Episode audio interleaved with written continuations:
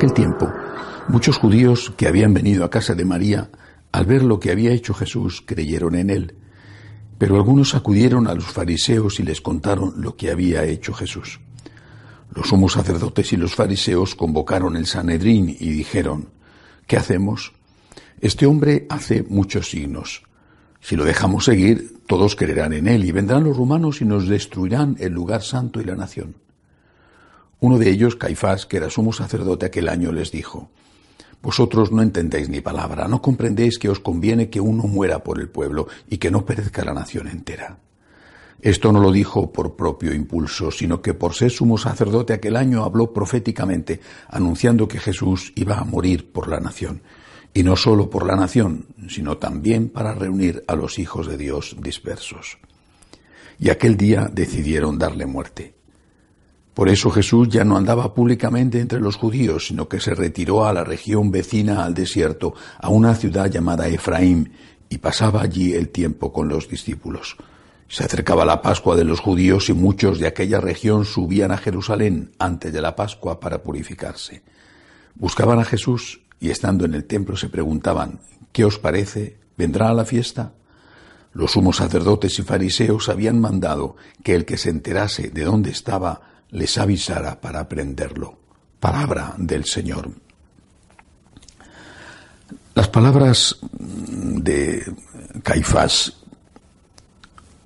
donde el propio evangelista dice que habla proféticamente anunciando que conviene que un hombre muera por el pueblo, son palabras que van más allá de lo que Caifás estaba pensando.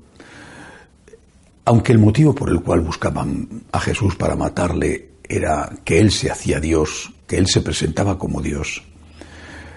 Sin embargo, en este caso, en este fragmento del Evangelio de hoy, lo que parece es que temían un, levantamiento político violento de un sector que estaba a favor de la libertad de Israel, la independencia de los romanos y temían que Jesús sirviera de, catalizador de todas esas inquietudes populares y que su poder, su capacidad de hacer milagros, a él o a los suyos le llevara a creer que a base de milagros podían derrotar a las legiones romanas. Si era capaz de resucitar muertos, mucho más podía el Señor hacer que los romanos fueran derrotados. No era en absoluto la intención de Jesús, lo había manifestado reiteradamente y los sumos sacerdotes lo sabían. Estaban buscando una excusa.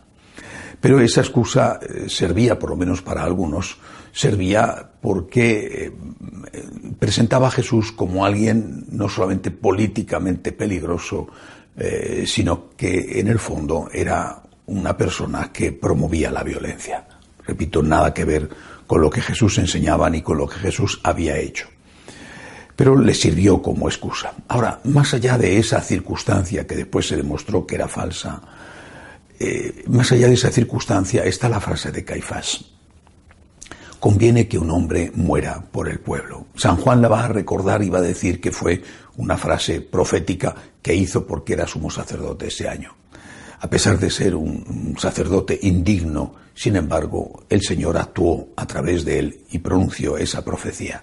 Porque efectivamente Jesús era el que nos iba a salvar, dice San Juan, no solamente a la nación, al pueblo de Israel, sino para reunir a todos los hijos de Dios dispersos. Jesús es nuestro Salvador. Y su muerte es muerte salvadora. Su muerte es muerte redentora. Pero hay, hay que recordar una cosa que olvidamos eh, y que, el Papa Benedicto en, el documento que ha sacado recordando los, los orígenes, las causas de la grave crisis que afecta a la Iglesia ha destacado. Eh, el sacrificio de la cruz fue único e irrepetible, evidentemente, pero en el sacrificio eucarístico se renueva incruentamente el sacrificio de la cruz. Con derramamiento de sangre fue único e irrepetible, pero en cada Eucaristía se renueva el sacrificio de la cruz de forma incruenta. Y esto no debemos olvidarlo precisamente al recordar el sacrificio de la cruz. Aquel sacrificio se renueva en cada misa y es lo más importante en la misa.